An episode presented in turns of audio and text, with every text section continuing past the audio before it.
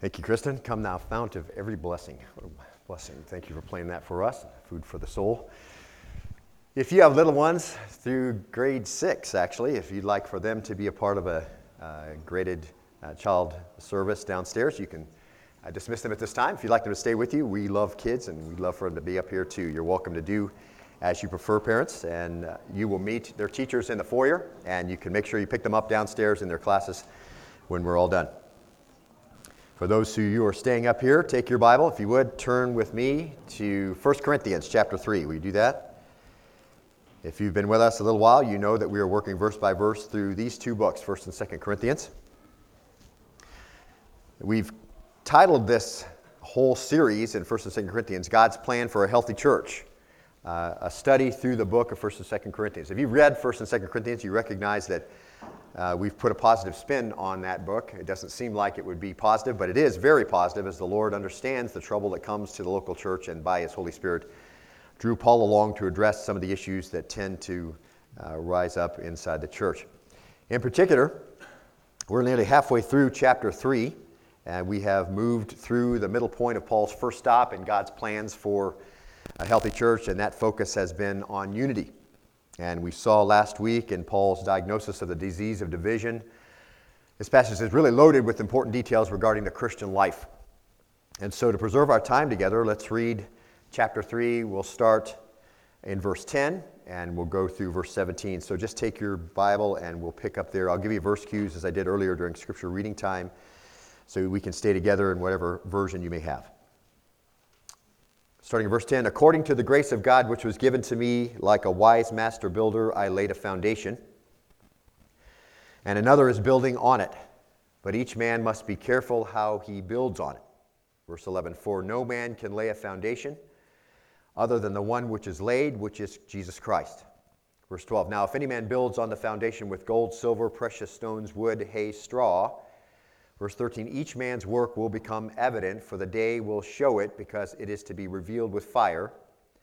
And the fire itself will test the quality of each man's work. Verse 14 If any man's work which he has built on remains, he will receive a reward. Verse 15 If any man's work is burned up, he will suffer loss, but he himself will be saved, yet so as through fire. Verse 16 Do you not know that you are a temple of God, and that the Spirit of God dwells in you?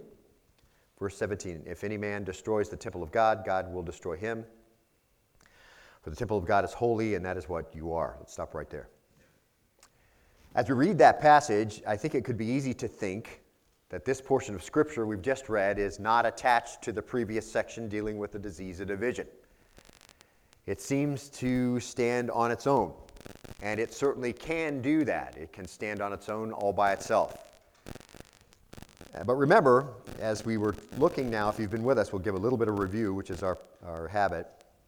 As Paul's diagnosing this disease of division, he said, starting in verse 1 of chapter 3, just look there in your copy of God's Word, and we'll just give a little overview.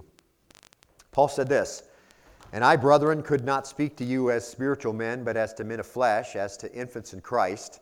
He's following up with uh, his diagnosis of this disease of division and what it looks like uh, there amongst them and some of the problems there, which are their fleshliness and worldliness. In verse 2, he says, I gave you milk to drink, not solid food, for you were not yet able to receive it. Indeed, even now you're not yet able. So, the cause of the disease, uh, they were fleshly. And we saw that every believer, uh, as he talks, he says, I couldn't talk to you as spiritual men. We saw that every believer is positionally spiritual. Uh, but not every believer is practically spiritual. And if he or she is not practically spiritual, then they're fleshly and acting like a person who isn't born again. And we made that connection last couple of weeks, and if you've missed that, you can connect online and, and get caught up. And we saw as well, if a believer is acting in a fleshly manner long enough, and we saw this last week, they stunt their spiritual growth and can become what James calls a forgetful hearer.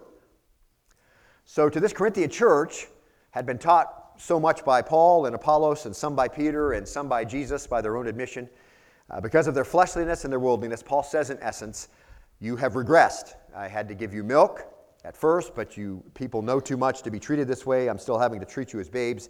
Even after all this time, he says, I'm still giving you milk. And so he says to the Corinthian church, he says, I have to talk to you as if you were untaught, as if you were unskilled. That's the word for infant, uh, because that's how you're acting. And we saw that in, in summarizing, all that, summarizing all that together. Spiritual ignorance and fleshliness are tied inseparably together. Wherever you have a spiritual ignorance, wherever you have an infant like behavior in the church, it's always tied to fleshliness. And Paul makes that case very clearly, and we cross referenced that so we knew that we were cutting that correctly. So here are these people. In their fleshliness, they had absolutely voided the things that they were hearing. They were involved in faction. That's the whole reason why Paul's bringing this to light. It's a unity issue. They were involved in backbiting and gossip, and they thought they were right. And they didn't even have the receptivity to take in Paul's instruction because they had started moving backwards. They were a forgetful hearer. They had Apollos' instruction, of course, after Paul, and Apollos was uh, counted in the scriptures to be eloquent in the Word of God, mighty in the scriptures. So they had all this teaching, and yet they weren't able to receive what Paul was saying. And so uh, Paul goes on to show them uh, the symptoms of division jealousy and strife. If those are there in the church, he says, then that's what you have. Uh, you have jealousy and strife. You have uh, division in the church. That's a sin. He says, don't do it. And the solution eye off the man, eye back on the Lord. And we saw that last time, and we won't go through that again. But the danger, of course, is always, uh, as Paul moves into this sec- next section, uh, with fleshly people, is they can't or they refuse to comprehend clear teaching. So Paul's been giving them clear teaching. Obviously, he was there for 18 months. Apollos is there at least four years uh, after Paul. And so they have this clear teaching. And uh, the, the problem with that is if you're fleshly, you're not going to comprehend it. Uh, Paul spent a year and a half with them. Paul has been with them for four years. Paul still had to treat them like they were new believers, still had to give them milk, even though that's what they gave them at the beginning, still was giving them that. Uh, so, now, no doubt, there are some who are not going to see their reflection as fleshly. Even after all Paul has done, even after all he's pointed out, they're going to look in the mirror. They're not going to remember that they're fleshly. They're going to walk away still thinking they're right. And there will be arguments about who's right, and they're arrogant and they're so focused on themselves. So I really think Paul uh, perhaps brings the focus on something that can perhaps be comprehended even by fleshly people, and that is this idea of reward, which is the focus of this whole section. The idea of reward. And we who have children know that reward is sometimes useful in, in confirming proper behavior. And of course, I won't miss this opportunity to confirm that biblical discipline that includes corporal punishment is also a major factor in determining proper behavior. And so, both of those together, as Scripture teaches those. But even a young child can learn to look forward to positive reinforcement. And so, perhaps this is Paul's thinking a simple motivation, verses 10 through 17, uh, to motivate them to do uh, what is needed. But as he moves into this section, Paul's saying here, there's going to come a time when all the works of all believers will be subject to a test by fire to determine whether they're worthy of reward. And he says that, I think, for people to understand there at Corinth, apart from what they may think about their Christian life, apart from their opinions about themselves, there's going to come a time for an objective judgment on how you spent your life. Whatever the background, and this should become a very, very important uh, concept to every believer. And so Paul uses it here in Corinth, but it com- becomes very uh, important for all of us. It's a reality for the future of every believer. And no doubt the Holy Spirit carries Paul along here in order that each believer uh, may prepare himself or herself for that coming event. And so it's very clear, Paul teaches it. It's not the only place he's going to teach it, and we're going to just kind of touch on some of those other things. Now, one of the greatest motivating forces in Paul's life is this very truth that Jesus uh, was coming back, and that when he came back, it was going to be a time of reward. Uh, Paul's going to talk about it directly two times in these two letters. Uh, of course, the one that we just read just a moment ago, and again in 2 Corinthians 5 9.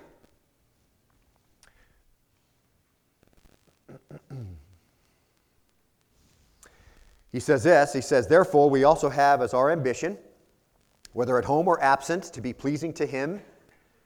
For we must all appear before the judgment seat of Christ, so that each one may be recompensed for his deeds in the body according to what he has done, whether good or bad.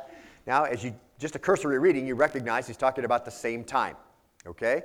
Uh, he's using some different phrases to help us understand a little broader understanding of it, but he's talking about at the same time. Two principles here you can pick up from Paul, and you can put these in your notes if they're helpful for you. He says, number one, we want to labor in such a way that we please the Lord. That's a principle for us. We understand that to be true. Uh, that is the desire, I think, for every true believer. And number two, Christ's judgment is coming, and he's going to evaluate our work and recompense us for that work. Two basic principles to live by. Those things should motivate us. It motivated Paul. Just a simple place, I think, in Acts where we can see the basic principles again. The disciples are asking Jesus if he's going to restore the kingdom of Israel. Acts 1 7, here's what happens. He says to them, It's not for you to know the times or epochs which the Father has fixed by his own authority, but you will receive power when the Holy Spirit has come upon you, and you shall be my witnesses both in Jerusalem and in all Judea and Samaria and even to the remotest part of the earth. And so just pausing right there, he gives them and every other believer after them their marching orders, a fifth recorded time in the, in the scriptures. And then verse 9 he says, And after he had said these things, he was lifted up while they were looking on, and a cloud received him out of their sight. Verse 10 And they were gazing intently into the sky while he was going. Behold, two men in white clothing stood beside them. So Pause right there. During that time, he, he must have vanished into a cloud. In fact, that's what Scripture says. He went out of their sight, and they're standing there looking upward, and obviously a little longer, perhaps, than they should have. And they don't recognize that two guys are now standing beside them. And here's what they say They said to him, They said to them, Men of Galilee, why do you stand looking into the sky? This Jesus, who has been taken up from you into heaven, will come in just the same way as you've watched him go into heaven. Now, maybe you haven't put that together, but I, I came away with this. It's, it's a very important principle, and it's impl- an applied meaning from, from the angels, obviously. It's not clear. Here it is Jesus is coming, and he's coming to reward those who faithfully served him, so get busy. He's coming back. I mean, you watched him go, and he's going to come back in the same way, and he just gave you marching orders, so get rolling. Don't stand up there looking at the sky. Don't build an altar right here and come back here and worship every day. Just go, okay? He's going to come back, for sure. 1 Thessalonians 4.16, of course, we've talked about that numerous times. Paul encourages believers with this reality. You're going to be caught up to meet the Lord. Uh, be, Paul prepared himself for that. Uh, it wasn't that he wanted for himself all kinds of glory, all kinds of honor. Uh, it was that if he was going to be involved in anything, he was going to do it to the hilt because he understood that the Lord was going to come back and check. The attitude really illustrated very well 1 Corinthians 9:24, As Paul really tells his whole philosophy of ministry, he says this do you not know that those who run a race all run, but only one receives the prize? He says, Run in such a way that you may win. Everyone who competes in the games exercises self control in all things. Then they do it to receive a perishable wreath, but we an imperishable. Therefore, he says, I run in such a way as not without aim. I box in such a way as not beating the air. And the principle if you're a believer, do it with all your effort. It is expressed to those who've been made righteous in Romans 12, Romans 12, 11. It says this, not lagging behind in diligence, fervent in spirit, serving the Lord. And we just went through that just a few moments ago in our Be the Church class. Part of what it looks like to be a believer in the church is illustrated for us once Paul hits Romans 12. And after he gets through the spiritual gifts in verse 8, he goes to verse 9, and then you just have all these things that are trademarks of a spirit controlled life. What does it look like in the church? Well, part of your ministry is going to be diligent ministry, fervent in spirit, serving the Lord. Don't be lacking in diligence, he says. And Paul's just this if I'm going to run a race, I'm going to run to win. I'm going to run with one thing in mind, and that's to be successful at it. And in serving, he told the church at Rome, be diligent, be fervent. Paul knew the truth spoken by Jesus, Revelation 22 12. Uh, it says, Behold, I'm coming quickly, my reward is with me to render to every man according to what he's done. Paul understood that principle. John expresses it to us as Jesus has told him. So Paul says to the believers in Corinth in 1 Corinthians 3 4 and through 9, you can look there in your uh, copy of God's word. For when one says, I'm of Paul, and another, I'm of Apollos, are you not mere men? Verse 5 What then is Apollos, and what is Paul? Servants through whom you believed, even as the Lord gave opportunity to each one. Verse 6 I planted, Apollos watered, but God was causing the growth. So then, neither the one who plants nor the one who waters is anything but God who causes the growth. He's saying, listen, there's no reason for you to have this faction going on. It just reveals your worldliness and your fleshliness. And beyond all of that, there's no excuse for having this guy does it better attitude or I like this better than that and this guy's the greatest and this way of doing ministry is the best attitude because, verse 8, he who plants and he who waters are one, but each will receive his own reward according to his own labor. The Lord's evaluating all of that. God's the one who's going to judge that. And He'll give the reward, and He'll put His stamp of approval and give out His opinion at a later time based on qualifications that He's already set up. And not only that, Paul says He's going to evaluate all of it, which is the whole reason for verse 9 for we are God's fellow workers. And then He says, and you are God's field and God's building. And then verse 13, he says, and every each man or every man's work will become evident. So, pretty broad scope there. Now, as you think about that, think about this. There, there are many judgments in Scripture. And I'm not listing all of them as we could parse them all out, but I'm going to give you a, a good cross section that will cover the majority of those things, and there'll be some other things I think you can add to it as you study. But the Scriptures talk about the judgment of Israel.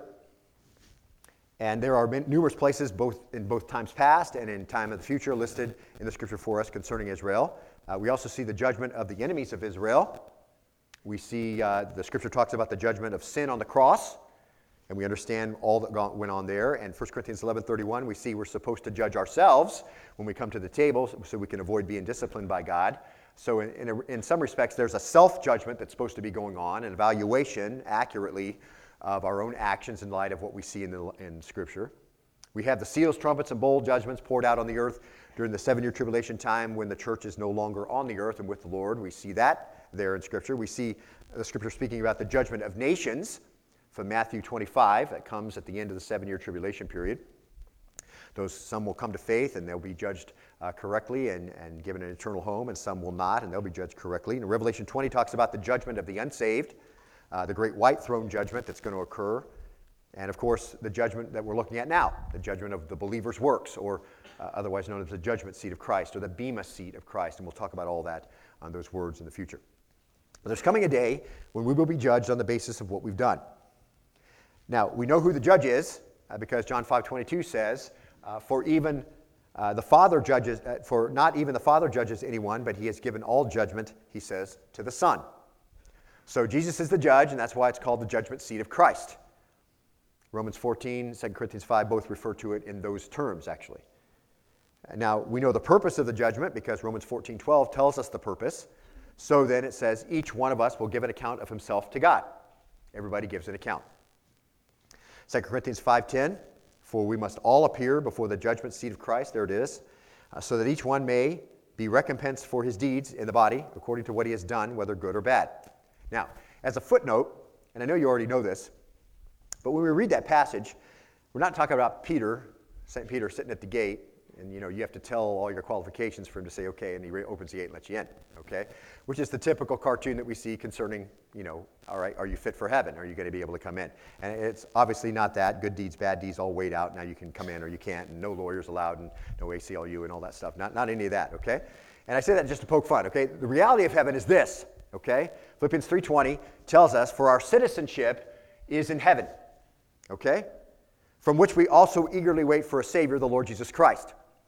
So mark this, beloved. Uh, there isn't any future judgment to see whether or not you get into heaven or not, okay, if you're a believer. Your faith in Christ has already sealed that. You're already counted as a citizen of heaven. All right? So this judgment seat's not going to determine whether or not you land, end up in heaven. The fact that you're having it it's already stated that you're going to be in heaven. It's only for those who believe, okay?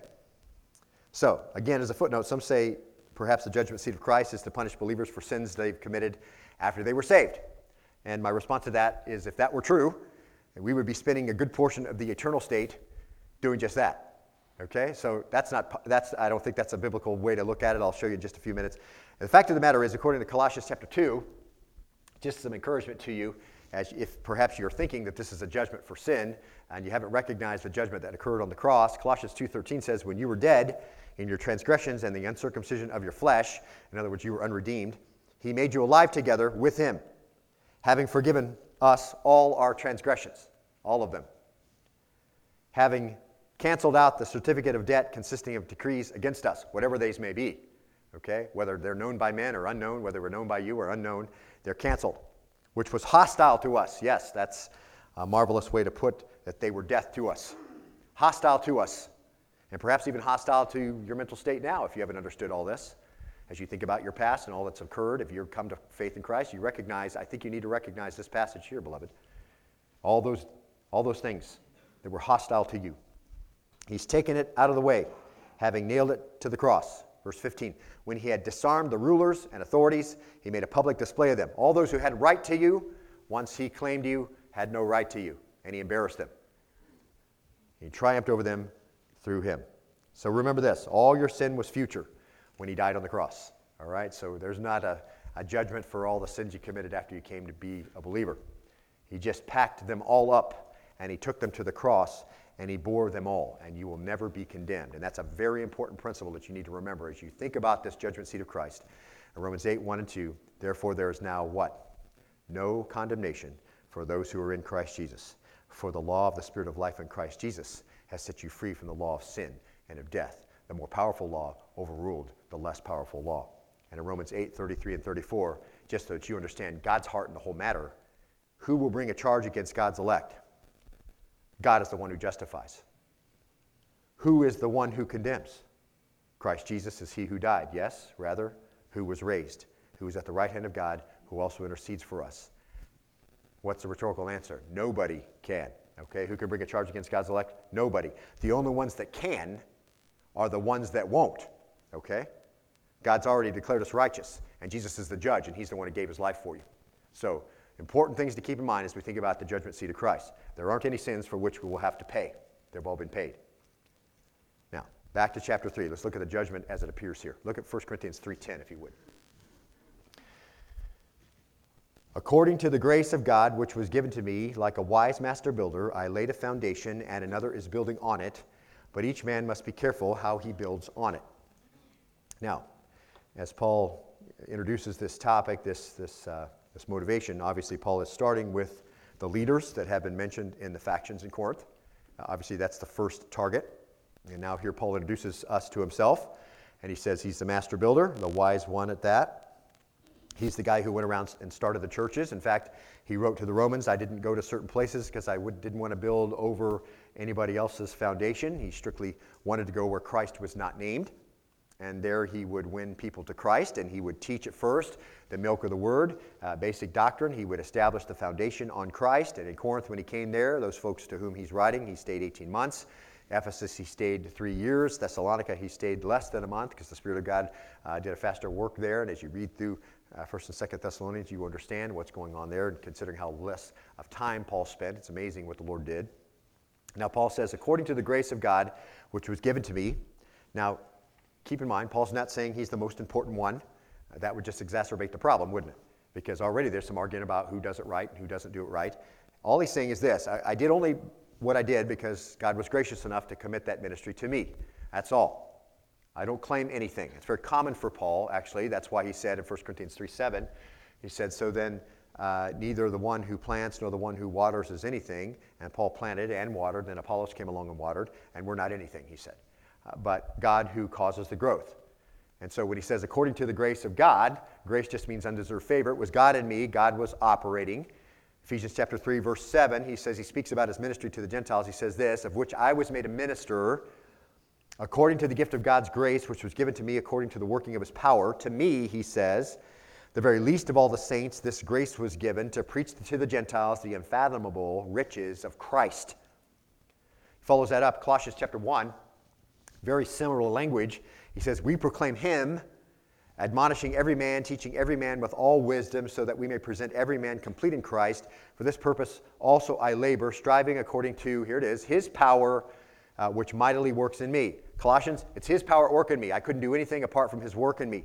Uh, in, in Ephesians, it's His power, God's grace given to me according to the working of His power. There wouldn't be anything done in Ephesus, there would have been anything done in Colossians, nothing done in Thessalonica, nothing done in Rome, nothing done in Corinth, apart from the grace given to him. Paul's not claiming anything special, just says the Lord's at work. And we kind of confirmed that last time. It's just the Lord. If anything good happens, it's the Lord doing it, okay?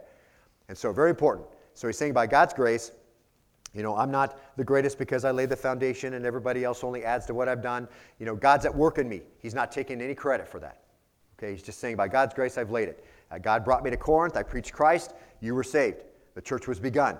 18 months, I gave you sound doctrine. I'm a wise builder by grace and grace alone. If it were not for God's grace, I'd still be a persecuting blasphemer, okay, as Timothy says, as he says to Timothy. So, Back to verse 1. According to the grace of God which is given to me, like a wise master builder. And those are, there's a couple words there that are important. The first one is sophos, that's uh, the word wise. Architecton, that's a master builder. Let's look, look at both of them. Sophos literally means skillful. It's an adjective. Paul was skillful, so he knew what he was doing. He just says, Listen, by God's grace, I knew what I was doing. I knew how to labor to get it done. Uh, in the book of Acts, we see that he went into a town and approached the synagogue. He tried to win the Jews to Christ. He got a few Jewish converts and he began to move into the Gentile community. And win them to Christ. We see this over and over with Paul's life. Uh, of course, as often as not, after that, he would usually be stoned or flogged or dragged into the city center or put in a basket and let down over a wall or whatever happened as a result of his being bold and faithful to do these things. But that didn't stop him. He knew exactly what he was doing, he wasn't afraid to do it. And when he built a building, his building was solid and abiding. Architecton now, master builder, uh, as compound noun, really doesn't simply mean architect. There's another word in the Greek that just says architect, somebody who makes a plan. But this word really is somebody who draws a plan and builds the building. Today, you'd think of it as, if you would, a, a, uh, a, a, uh, architect builder. He was a planner and a strategist. He, he put the plan together and then put the plan to work. He didn't just plan the work, he says. So, like a wise master builder, he says, I laid the foundation, and another is building on it. And just as a footnote, uh, that's uh, from the Greek verb tithemi, the laid. Uh, there were no uninvolved strategists in the New Testament era, okay? Uh, no uh, church growth experts that are kind of sitting behind their desk and you know, figuring out what you need to do and then go and do that, all right? Um, uh, in the New Testament, you don't find anybody manning the home office, if you will. I mean, uh, there's no big convention and, and everybody's here and then a few people are going out. Everybody's going out and doing it. And Paul knows what he's going to do and he does it and it stands. That's all he's saying, by the Lord's grace. Now, that tithemi uh, verb, that laid verb, is aorist active indicative. And that's important for us, okay? Here it is. It's late in the past, continuing results till now. The apostles, prophets did this work. We don't need a new foundation, okay? That foundation's already been laid. And then he says, I laid a foundation, and then he says, and another is building on it. So in the case of Corinth, the next guy was Apollos. And Apollos built on what Paul had begun, and Apollos was followed by others, and all the believers really were part of it because he says at the end of verse 10, each man, okay, must be careful how he builds on it. Epoikodomeo, build. We see build two different places. I've laid the foundation, others building. Each member be careful how he builds on it. That's present, active, indicative. That is a very important verb as well. Whereas the foundation's already been laid, there's continuing results, the building is still going on now. Okay? And so Paul says, listen, we're building on what's already been done. The word for building is in the present tense, so it's our responsibility to continue to build, and another continually builds on it. Paul says the foundation's been laid, and we're building on that foundation. And that's very important for the judgment, okay, and, and how the Lord is going to evaluate all those who are believers. And so Paul makes it clear then from 1 Corinthians 3 there's this dynamic of the judgment seat of Christ. And we're going to see he will build on this understanding, this one that we just saw right here in 2 Corinthians 5. But here Paul says, like a wise master builder, I laid a foundation. Now, just this note some people would like to restrict this passage only to pastors or evangelists or teachers. And they would look at that and they would say, okay, you know, it's referring to just us and in a primary sense of, I think, considering that Paul's dealing with division in the church, centered around criticism and preference and, and all of that about who those who lead the church. Certainly, an initial focus on those in that position would be accurate. They are the ones, uh, in the truest sense, who are building the structure and planting or watering, and the church is considered the building and the field from verse 9. But each man, he says, must be careful how he builds on it in verse 10. Now it gets a little broader there, doesn't it? And then in verse 13, he says, each man's work will become evident. And then he says in uh, the end of verse 13, he says, and the fire itself will test the quality of each man's work. And then that last uh, verse 14 and beginning of verse 15, it says, if any man's work which he has built on it remains, he'll receive a reward. Verse 15, if any man's work is burned up, he'll suffer loss. Now, if you take all of that, and then you take 2 Corinthians 5, where Paul's audience is obviously the whole church, and he says this, for we must all appear before the judgment seat of Christ, so that each one may be recompensed for his deeds in the body according to what he has done, whether good or bad. You have to take the passage then in light of the other things that we saw, especially in Romans chapter 11 and some other places where we looked at all these actions and deeds, I mean, Romans 13 rather, where we looked at actions and deeds and all must stand before the judgment seat of Christ and recognize that it has to be broad enough to include every believer. It certainly is as its focus here in 1 Corinthians 3, those who lead the church, but it broadens out pretty fast. And so everyone is here in this judgment at some point uh, though all of us are not at the same degree of building on that apostolic foundation, we're all building on it because every one of us has a ministry. And everyone is involved inside the church, giving their spiritual gifts and seeing this kingdom built. And so every one of us has a ministry based on the foundation that's been laid. And so we have to be careful then what we lay on top of it. So here Paul says, know, just to sum up, kind of jump ahead a little bit for next week, um, all believers are building a spiritual building. Very important. And they're building that building out of certain materials.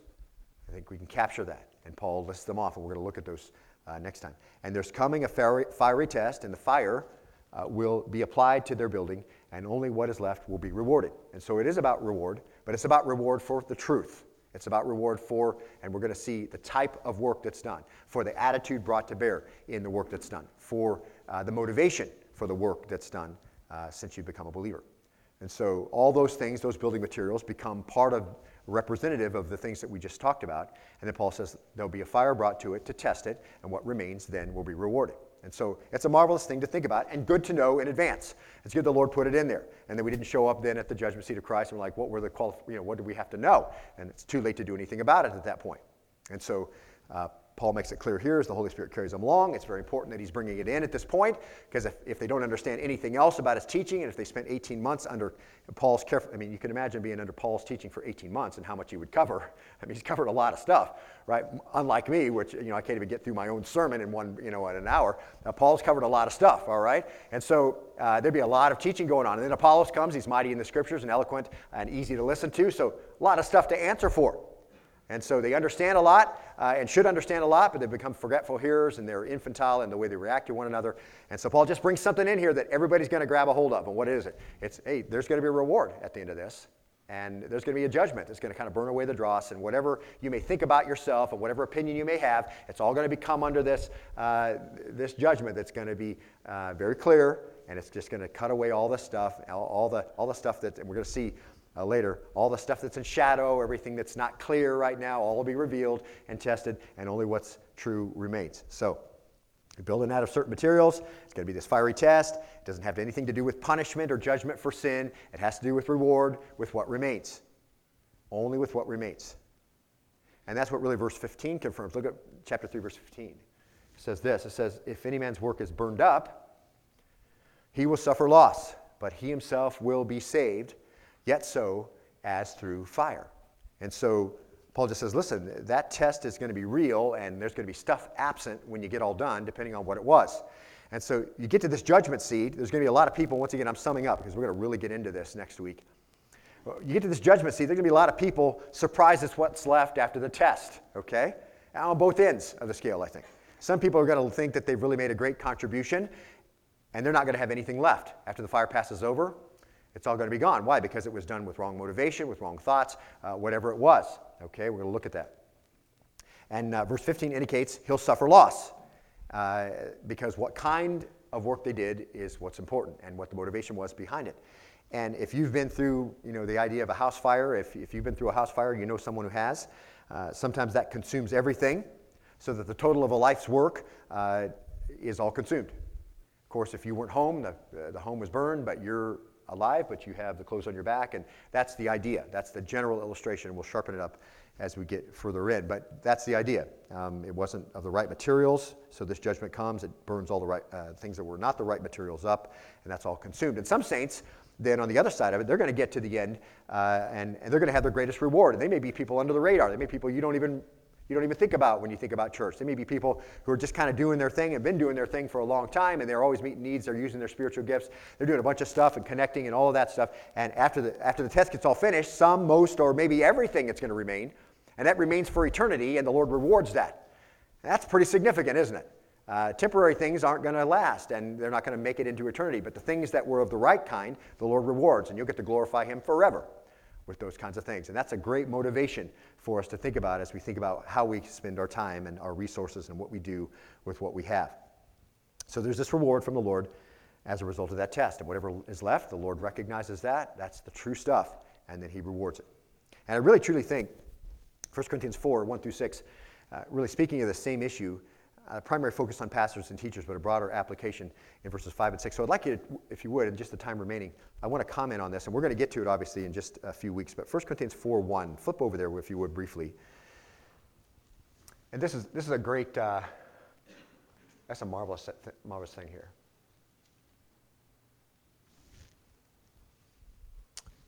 It says this, beginning of verse 1, chapter 4, let a, let a man, right there. Let a man regard us in this manner. So Paul recognizes, and we're still in this issue of factions, we're still in this issue of unity as we get to chapter 4, and we're going to close it out at the end of chapter 4. But Paul says, listen, everything I've talked to you about, regard us in this manner. So Paul right away makes it clear. Initially, yes, this application is for Paul, it's for Apollos, it's for Cephas, it's for those who said they heard Jesus' teaching, it's whatever, okay? All, regard us in this manner, as servants of Christ and stewards of the mysteries of God. In this case, verse 2, moreover, it's required of stewards that, that one be found trustworthy. So, in general, you know, pastors, teachers, prophets, apostles are stewards, and a steward is to tell the truth, and, and, and that's what I'm doing, Paul says. Uh, I'm truthful. I'm trustworthy. You can believe what I say, okay? They should be found that way. I'm telling you the truth, okay? But whether you think I am or not, uh, I am. And that's the point of verse 3, okay? Uh, but to me, it's a very small thing that I may be examined by you or by any human court. Paul says, listen, the fact that you don't think I'm telling you the truth is really ultimately irrelevant for me because I'm not really being examined by you or any other human court. And he says, in fact, I don't even examine myself.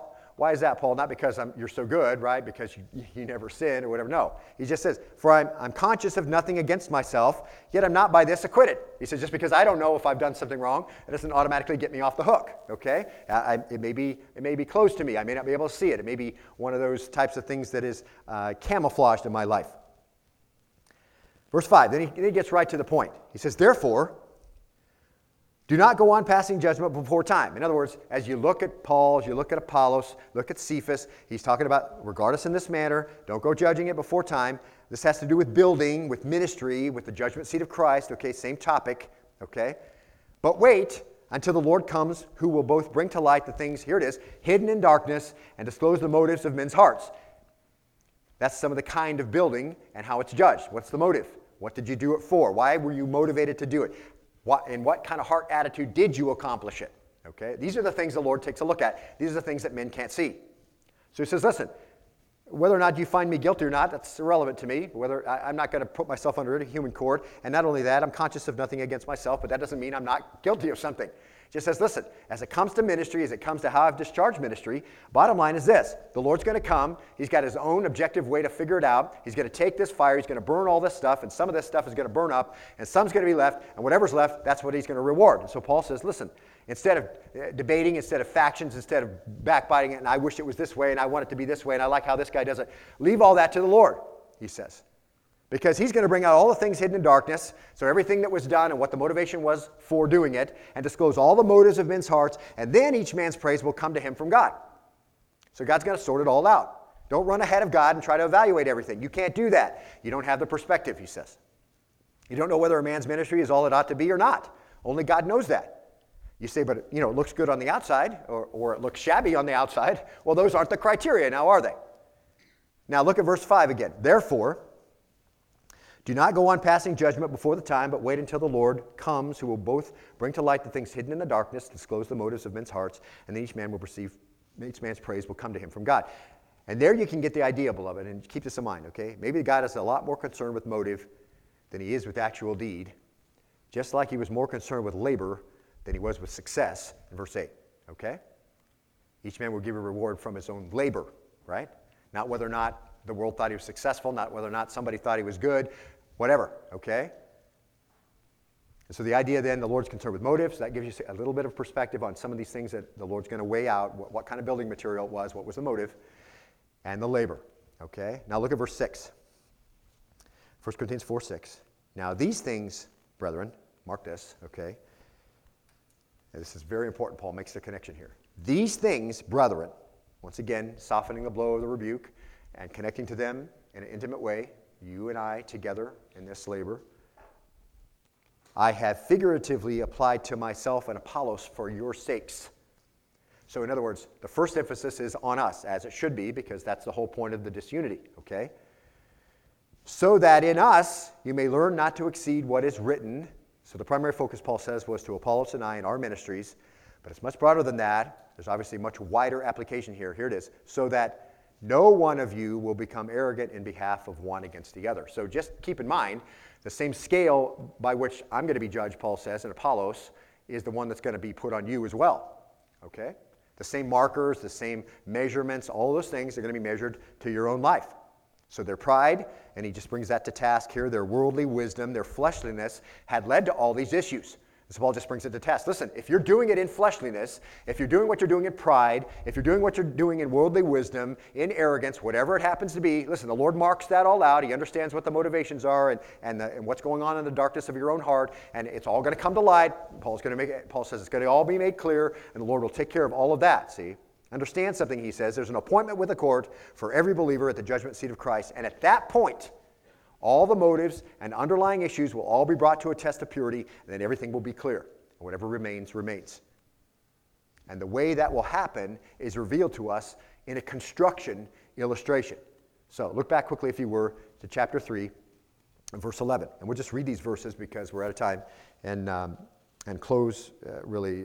We'll just do briefly and just comment on them, then we'll close for next week because there's so much there and we try to take it on. We're going to run out of time and then we'll be kind of left hanging. So look at verse 11. For no man can lay a foundation other than the one which is laid, which is Jesus Christ. Because he just got through saying, Be careful how you build. Okay, now verse 12. Now, if any man builds on the foundation with gold, silver, precious stones, wood, hay, straw, verse 13, each man's work will become evident, for the day will show it, because it is to be revealed with fire. So, whatever it is, the day's going to show it. This day that he's talking about, this judgment seat of Christ, it's going to show, it's going to be evident. The day is going to show it because it's to be revealed with fire, and the fire itself will test the quality of each man's work. Let's stop right there. Paul uh, laid in Corinth the foundation of Christianity, didn't he? What is it? Is it our ethics? Is it our morality? Is it the fact that we're kind to people, philanthropic, we try to meet needs? You know, are we nice? Is that the foundation of niceness? We're gentle, we're loving, we take care of the poor. Is that the foundation of Christianity? Um, what is the foundation of Christianity? Is it tradition? Is it the historical church? No. What is it? It's Jesus, right? It's Jesus Christ. It's the gospel. We can only build on the true doctrine of Christ. The foundation is Christ, Paul says. Uh, in that sense, the foundation is the whole of the Word of God. And so, apostolic doctrine was all about Christ. The whole New Testament is Christ. His life on earth, that's the Gospels. Okay, Christ active in establishing the church, that's the book of Acts. Uh, the believer's life in the church, explained and directed, that's the epistles, something we're reading now. Uh, the book of Revelation is written to tell us that Christ is yet alive and is reigning and is going to return. So the revealed Christ is the foundation on which all building is to occur. We can't have a spiritual house built on the traditions of men. Okay, we can't have a spiritual house built on morality or on doing good to those less fortunate or, or giving away what we have or self righteousness. Okay, spiritual house is not built that way. The only foundation for corporate life, which is uh, the church, is Jesus Christ. That's the foundation. And if that foundation goes, then everything else falls. If the foundation becomes doing good, if the foundation becomes uh, being open minded with open hearts and open doors or whatever, uh, that the foundation goes. What, whatever, if it's not Jesus, and what he said has he's revealed in the gospel, then the foundation crumbles. And the only foundation upon which man may build a fitting temple for God, beloved, is Jesus, and he is explained and demonstrated in the Word of God, and being born again is the starting point. Okay? That's the starting point. And then look at verse 12, and then we're going to close with this. Now, if any man builds on the foundation, so what's the foundation? That's Jesus, okay? And salvation is the starting point, okay? If any man builds on the foundation with gold, silver, precious stones, wood, hay, straw, verse 13, each man's work will become evident. So once the foundation is laid, and that assumes saving faith in this context, okay? So he's talking about those who are born again. Because if you're not born again, you have another judgment coming, and it's the great white throne judgment, okay? So this one won't apply to you. So saving faith is the starting point. And on top of that foundation, the materials used uh, for the building are placed. So, how are we going to build on the foundation of Christ? And this is going to help kind of springboard us into next week. Just picture in your mind perhaps a foundation out there on this lot, and uh, the time span of your physical life is the opportunity that you have. Okay, the foundation, uh, you were presented Christ, the Holy Spirit drew you, you came to faith. There's a foundation on the lot, all right? The time span is your life. You don't know how long the time span is going to be, okay? But you're going to get busy building this spiritual house, okay? And all there is is a foundation. You're going to build your life. There's only one foundation, and did you know that there are many materials that you could build with? Okay? You could bring a lot of stuff out there. Some stuff is easy to come by, and other stuff is harder to come by. Okay? And if you're born again, yes, you have been building already, and you will be building until the Lord calls you home, and all of that's going to be tried by fire. That's where we're starting for next week, okay? And that's the issue. And now we're going to talk about all those building materials next week and really what they are uh, connecting to as we work our way through the New Testament. All right?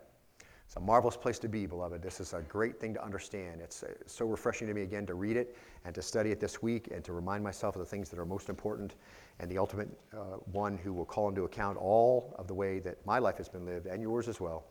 Uh, not for sin, not for judgment for sin or for punishment or rejection from the Lord. In no way is that corrupted. You are secure. But in order to under, help us understand the Lord watches how we've lived our life, it's a marvelous place to be and uh, a great thing to know. The Lord cares about us enough to tell us in advance what's going to happen. Let's bow and be dismissed in prayer if you would. Lord, we thank you today for a great opportunity to be with the saints. We particularly are grateful for your word and for these passages uh, themselves, which seem to see so little daylight in the modern church today, because, uh, and we can just say from outcome that we live as if they don't exist. Uh, but Lord, we know that uh, you have measured all these things out and the way that we use our resources, the way that we use our time, the things that we do. Perhaps we think we've built a great kingdom a great house for the future, and perhaps all those will be uh, demolished uh, when the fire is done. But perhaps there's others, Lord, that really have built correctly. They do understand this marvelous concept, and they understand you look at the motivations and thoughts of the heart as we do things. And Lord, I pray uh, that you continue to encourage them to be that model of what that looks like. And thank you that you have given us this instruction that's so clear for us, and we pray that we'll incorporate it as we understand it, Lord. It is your desire as we read your word. Uh, what does it say?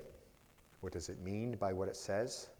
And how is that application applied to us? And Lord, I pray that we'll get those correct as we go through these passages. Lord, for the week, for this evening and, and our, our, Acts 246 fellowship and the week to follow with the midweek uh, Berean Bistro, midweek dinner, all the things that will go on there, Awana and the small groups that occur, Lord, I pray that you'll guide those who teach and lead, they might have your Holy Spirit guiding them. They might not quench your spirit in those things, but living in a life in such a way that you can use them in a mighty way for your own glory. And Lord, we give you praise for all those who do these things, for the many who work even now downstairs with our little ones. And I pray that you encourage them, Father, as they give themselves away and build up, uh, we pray, a, a kingdom, uh, a house, building the kingdom and building a house, a spiritual house that stands the test of the fire. And for all these rich blessings on our life, the blessings of our family, for a place where we can live and stay and, and for jobs and all the things that you've supplied for us, wherever level they may be. We're grateful.